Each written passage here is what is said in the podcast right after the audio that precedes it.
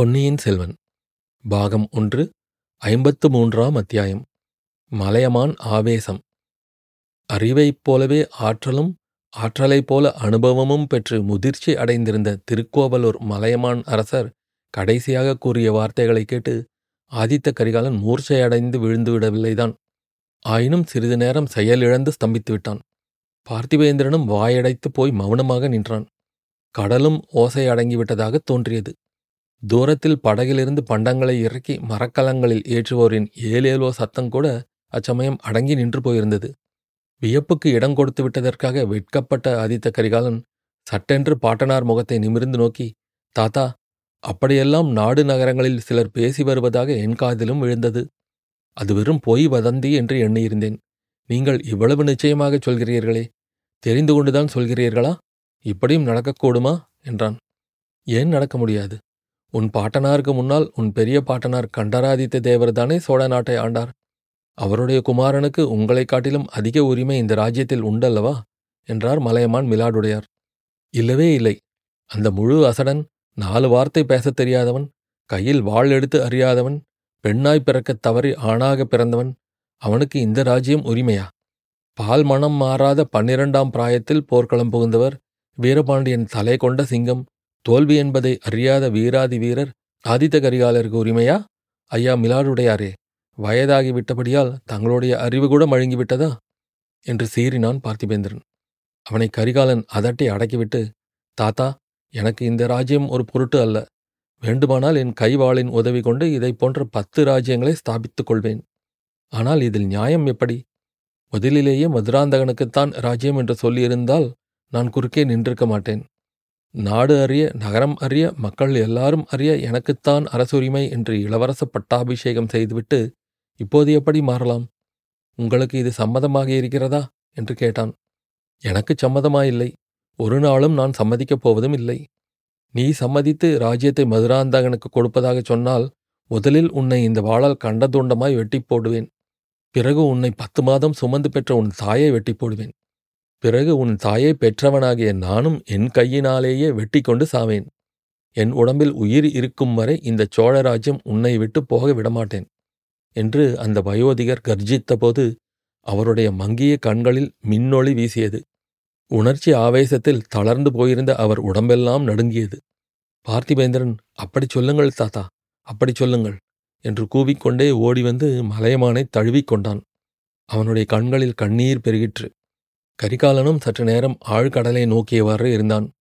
பிறகு பாட்டனாரை பார்த்து தாத்தா தங்களுடைய எண்ணம் அதுவானால் தயக்கம் ஏன்? உடனே படை திரட்டிக்கொண்டு தஞ்சைக்கு புறப்படுவோம். பழுவேட்டரையர்களையும் மற்றும் அவர்களைச் சேர்ந்த மழவரையர் சம்புவரையர் முத்தரையர் முனையரையர் எல்லோரையும் ஒரே அடியாக ஒழித்துவிட்டு தஞ்சை கோட்டையை பிடிப்போம். மதுராந்தகனை சிறையில் அடைப்போம். சக்கரவர்த்தியை விடுதலை செய்வோம்.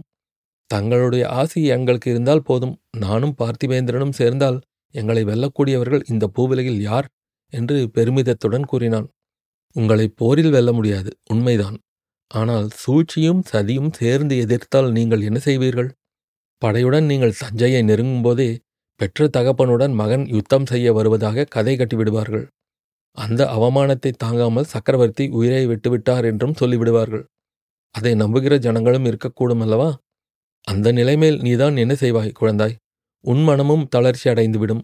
பெற்ற தகப்பனோடு யுத்தம் செய்ய வந்தவன் என்ற பழிச்சொல்லை உன்னால் தாங்க முடியுமா?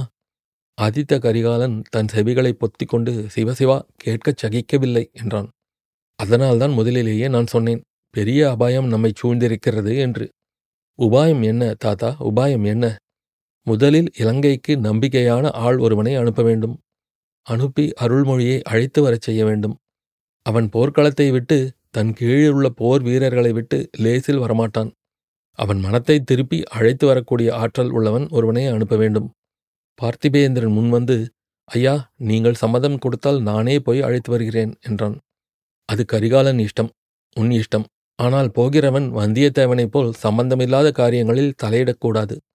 பார்த்தீர்களா நான் சொன்னேனே என்றான் பார்த்திபேந்திரன். வந்தியத்தேவனை பற்றி தங்களுக்கு ஏதாவது தகவல் வந்திருக்கிறதா தாத்தா? என்று ஆதித்த கரிகாலன் கேட்டான். அவனை பற்றி முதலில் எனக்கு சந்தேகமாக கூட இருந்தது. அவனும் நம் எதிரிகளுடன் சேர்ந்து விட்டானோ என்று. அப்புறம் அந்த சந்தேகம் தெளிந்தது. பார்த்தாயா பார்த்திபேந்திரா? என்றான் கரிகாலன். அவர் முழுவதும் சொல்லட்டும். அதற்குள் அவசரப்படுகிறீர்களே. ஐயா வந்தியத்தேவன் பேரில் தங்களுக்கு என்ன சந்தேகம் வந்தது? சம்புவரையர் மாளிகையில் கூட்டம் நடந்த அன்று அவனும் அங்கிருந்தான் என்று அறிந்தேன். ஆனால் சதியில் அவனுக்கு சம்பந்தமில்லை என்று பிறகு தெரிந்து கொண்டேன். தாத்தா இதெல்லாம் எப்படி தங்களுக்கு தெரிந்தது? கடம்பூர் மாளிகை விருந்துக்கு எனக்கு அழைப்பு வரவில்லை. அதிலேயே கொஞ்சம் சந்தேகம் உண்டாயிற்று. பிறகு அங்கு வந்துவிட்டு திரும்பி ஊருக்குச் சென்ற குன்றத்தூர் கிழாரை வழியில் சிறைப்படுத்தி என் மலைக்கோட்டை சிறைக்கு கொண்டு போனேன். அவரிடமிருந்து அங்கு நடந்தவைகளையெல்லாம் தெரிந்து கொண்டேன். வந்தியத்தேவன் சம்புவரையர் மகன் கந்தமாறனின் சிநேகிதனாம். ஆமாம் நம்முடைய சைன்யத்திலேயே இருவரும் இருந்தவர்கள்தானே. வடபெண்ணை கரையில் இருவரும் காவல் புரிந்தார்கள். அதிலிருந்து அவர்களுக்கு சிநேகிதம் ஏற்பட்டிருந்தது எனக்கு தெரியும்.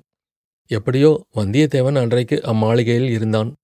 அவன் சதியில் சம்பந்தப்பட்டானா இல்லையா என்பதை தெரிந்து கொள்ள முடியாமல் இருந்தது. பிறகு அதற்கு ஒரு வழி கிடைத்தது.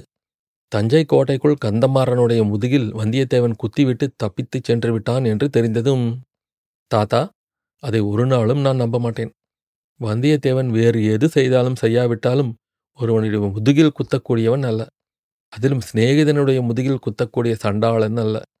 அந்த சிநேகிதன் தன் எஜமானுக்கு விரோதமான சதியில் ஈடுபட்டவன் என்று தெரிய வந்தால் இவனையும் அந்த சதியில் சேர்ப்பதற்கு அந்த சிநேகிதன் ஒருவேளை முயற்சி செய்திருந்தால் எப்படி இருந்தாலும் முகத்துக்கு முகம் நின்று சண்டையிட்டிருப்பானே தவிர ஒரு நாளும் முதுகில் குத்தியிருக்க மாட்டான். உன் சிநேகிதனிடம் உன்னுடைய நம்பிக்கையை வியக்கிறேன் தம்பி. உண்மை எப்படியோ இருக்கட்டும். கந்தமாறனுடைய முதுகில் குத்தியதாக வந்தியத்தேவன் பேரில் பழுவேட்டரையர்கள் குற்றம் சுமத்தி அவனை வேட்டையாடி வருகிறார்கள். இவ்வளவுதான் எனக்கு தெரியும். ஆகையால் வந்தியத்தேவனுக்கும் கந்தமாறனுக்கும் ஏதோ ஒரு விதத்தில் சண்டை வந்திருக்க வேண்டும். இதிலிருந்து அவன் உனக்கு எதிரான சதியில் சேர்ந்திருக்கவில்லை என்று நிச்சயமாகிறது அல்லவா? அதற்கு இவ்வளவு தூரம் சாட்சியம் வேண்டியதில்லை. வந்தியத்தேவன் நம் விரோதிகளுடன் சேர்ந்தது என்றால் அப்போது இந்த பூமியே தலைகீழாகிவிடும். அலைகடல் வறண்டுவிடும். வானம் இடிந்து வீழும். சூரியன் ராத்திரியில் உதிப்பான். சோழர் குலம் சர்வநாசத்தை அடையும் என்று ஆதித்த கரிகாலன் பரபரப்போடு கூறினான். இளவரசர் சொல்வதை நானும் ஒத்துக்கொள்கிறேன். வந்தியத்தேவன் ஒரு நாளும் நமக்கு துரோகம் செய்து எதிரிகளுடன் சேரமாட்டான். அவனிடம் நான் சொல்லும் குற்றம் ஒன்றே ஒன்றுதான். அழகான பெண்முகத்தைக் கண்டால் வந்தியத்தேவன் தலை கிறுகிறுத்து விடுவான். அவனுடைய மதி மயங்கிவிடும். இதை கேட்ட ஆதித்த கரிகாலன் புன்னகை பூத்தான். அது தெரிந்திருந்தபடியால் தான் சக்கரவர்த்தியிடம் ஓலையை கொடுத்துவிட்டு இளைய பிராட்டியிடம் போகும்படி அவனை அனுப்பினேன். இளவரசியை ஒரு தடவை அவன் பார்த்துவிட்டால் அப்புறம் தப்புவது ஏது? அவளுக்கு அடிமையாக இருக்க வேண்டியதுதானே என்றான். உடனே மலையமான் மிலாடுடையார் ஓஹோ அப்படியா வந்தியத்தேவனுக்கு சொல்லி அனுப்பியிருக்கிறாய்? எனக்கு தெரியாமல் போயிற்றே. தஞ்சாவூரை விட்டு கிளம்பிய பிறகு வந்தியத்தேவனிடமிருந்து ஏதாவது செய்தி வந்ததா? அல்லது இளைய பிராட்டியரிடமிருந்தாவது செய்தி வந்ததா? என்றார். ஒவ்வொரு நிமிஷமும் எதிர்பார்த்து கொண்டிருக்கிறேன். இதுவரை ஒன்றும் செய்தி வரவில்லை. அருள்மொழி இவ்விடம் வந்த பிறகு உன் சகோதரியையும் இங்கே தருவித்து விட வேண்டியதுதான். அப்புறம் நமக்கு ஒரு கவலையும் இல்லை. இளைய பிராட்டியிடம் எல்லா யோசனையையும் விட்டுவிட்டு அவள் சொல்கிறபடி நாம் கேட்டு நடந்து வந்தால் போதும். தாத்தா இது விஷயத்தில் வந்தியத்தேவனைக் காட்டிலும் தாங்கள் மோசமாயிருக்கிறீர்களே. ஆம் கரிகாலா. உன் சகோதரி இரண்டு வயது குழந்தையாயிருந்தபோதே செங்கோலை கையில் பிடித்து விட்டாள். என்னையும் உன் பாட்டியையும் தாய் தகப்பனையும் தன் இஷ்டப்படி ஆட்டி வந்தாள். இப்போதும் என் வரையில் அப்படித்தான். அவள் வைத்ததே எனக்கு சட்டம் கரிகாலா. உன் சகோதரியைப் பற்றி சொன்னால் உனக்கு அது குறைவு என்று நினைக்காதே. உனக்கு அது பெருமையை தவிர வேறில்லை. இளையபிராட்டி குந்தவையைப் போன்ற அறிவுச் செல்வத்தை படைத்தவர் ஆண்களிலோ பெண்களிலோ இதுவரையில் பிறந்ததில்லை. நமது முதன் மந்திரி அனிருத்த பிரம்மராயர் எப்படிப்பட்டவர் என்பது உனக்கு தெரியுமில்லையா? அவரே இளையபிராட்டியிடம் யோசனை கேட்பார் என்றால் வேறு என்ன சொல்ல வேண்டும்? என்று மிலாடுடையார் ஒரே பரவசமாக பேசினார்.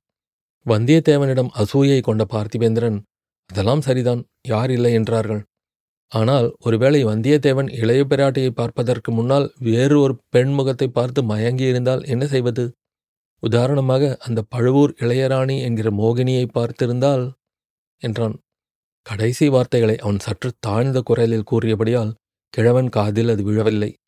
ஆனால் ஆதித்த கரிகாலன் காதில் விழுந்தது. அவன் சட்டென்று திரும்பி கண்களில் தீப்பொறி பறக்க பார்த்திபேந்திரனை பார்த்தான். அந்த பார்வை பல்லவ வீரனை கதிகலங்கச் செய்துவிட்டது. மலையமான் பாறையிலிருந்து எழுந்து நின்று பார்த்திவேந்திரா நீ நாளைக்கே இலங்கைக்கு புறப்படுகிறாயல்வா வாலிபர்களாகிய உங்களுக்கு பேசுவதற்கு எவ்வளவோ இருக்கும். நான் கிழவன் மெல்ல மெல்ல அரண்மனைக்கு போய்ச் சேர்கிறேன். நீங்கள் பேச வேண்டியதை பேசிவிட்டு சாவகாசமாக வந்து சேருங்கள் என்றார். அவர் சற்று தூரம் சென்ற பிறகு பார்த்திபேந்திரன் ஆதித்த கரிகாலனை பார்த்து அரசே என் தலைவா தங்கள் மனத்தில் ஏதோ ஒரு சங்கடம் குடிகொண்டிருக்கிறது. ஏதோ ஒரு வேதனை தங்கள் உள்ளத்தை அரித்துக் கொண்டிருக்கிறது. அது பழுவூர் இளையராணி சம்பந்தமானது என்பதை நான் அறிவேன். பெரிய பழுவேட்டரையரின் கல்யாணத்தை பற்றிய பேச்சு வரும்போதெல்லாம் தங்கள் தோற்றமே மாறிவிடுகிறது. தங்கள் கண்கள் சிவந்து அனலை கக்குகின்றன. எத்தனை காலம் இந்த வேதனையை தங்கள் மனத்திற்குள்ளேயே வைத்துக்கொண்டு புழுங்கப் போகிறீர்கள்? என்னை தங்கள் உயிருக்கு உயிரான சிநேகிதன் என்று ஆயிரம் தடவை கூறியிருக்கிறீர்கள். அப்படிப்பட்ட சிநேகிதனிடம் தங்கள் உள்ளத்தை திறந்து காட்டக்கூடாதா? வேதனை இன்னதென்பதை எனக்குச் சொல்லக்கூடாதா? பரிகாரம் ஏதாவது கண்டுபிடித்துச் சொல்ல எனக்கு ஒரு சந்தர்ப்பம் அளிக்கக்கூடாதா? தாங்கள் மனத்திற்குள்ளே வேதனைப்பட்டு புழுங்குவதை பார்த்து கொண்டு எத்தனை நாள்தான் நான் சும்மா இருக்க முடியும்? என்று அடங்கா ஆர்வத்தோடு கூறினான். ஆதித்த கரிகாலன் ஒரு நெடிய பெருமூச்சு விட்டு நண்பா என் மனவேதனை என்றும் தீராத வேதனை. என் உயிரோடு மடிய வேண்டிய வேதனை. அதற்கு பரிகாரமே கிடையாது. ஆயினும் உன்னிடம் சொல்லக்கூடாது என்பதில்லை. இன்றிரவு சொல்கிறேன். இப்போது கிழவருடன் அரண்மனைக்கு போய்ச் சேர்வோம். அவரை தனியாக அனுப்புவது உசிதமில்லை என்று கூறி பாறையிலிருந்து எழுந்தான்.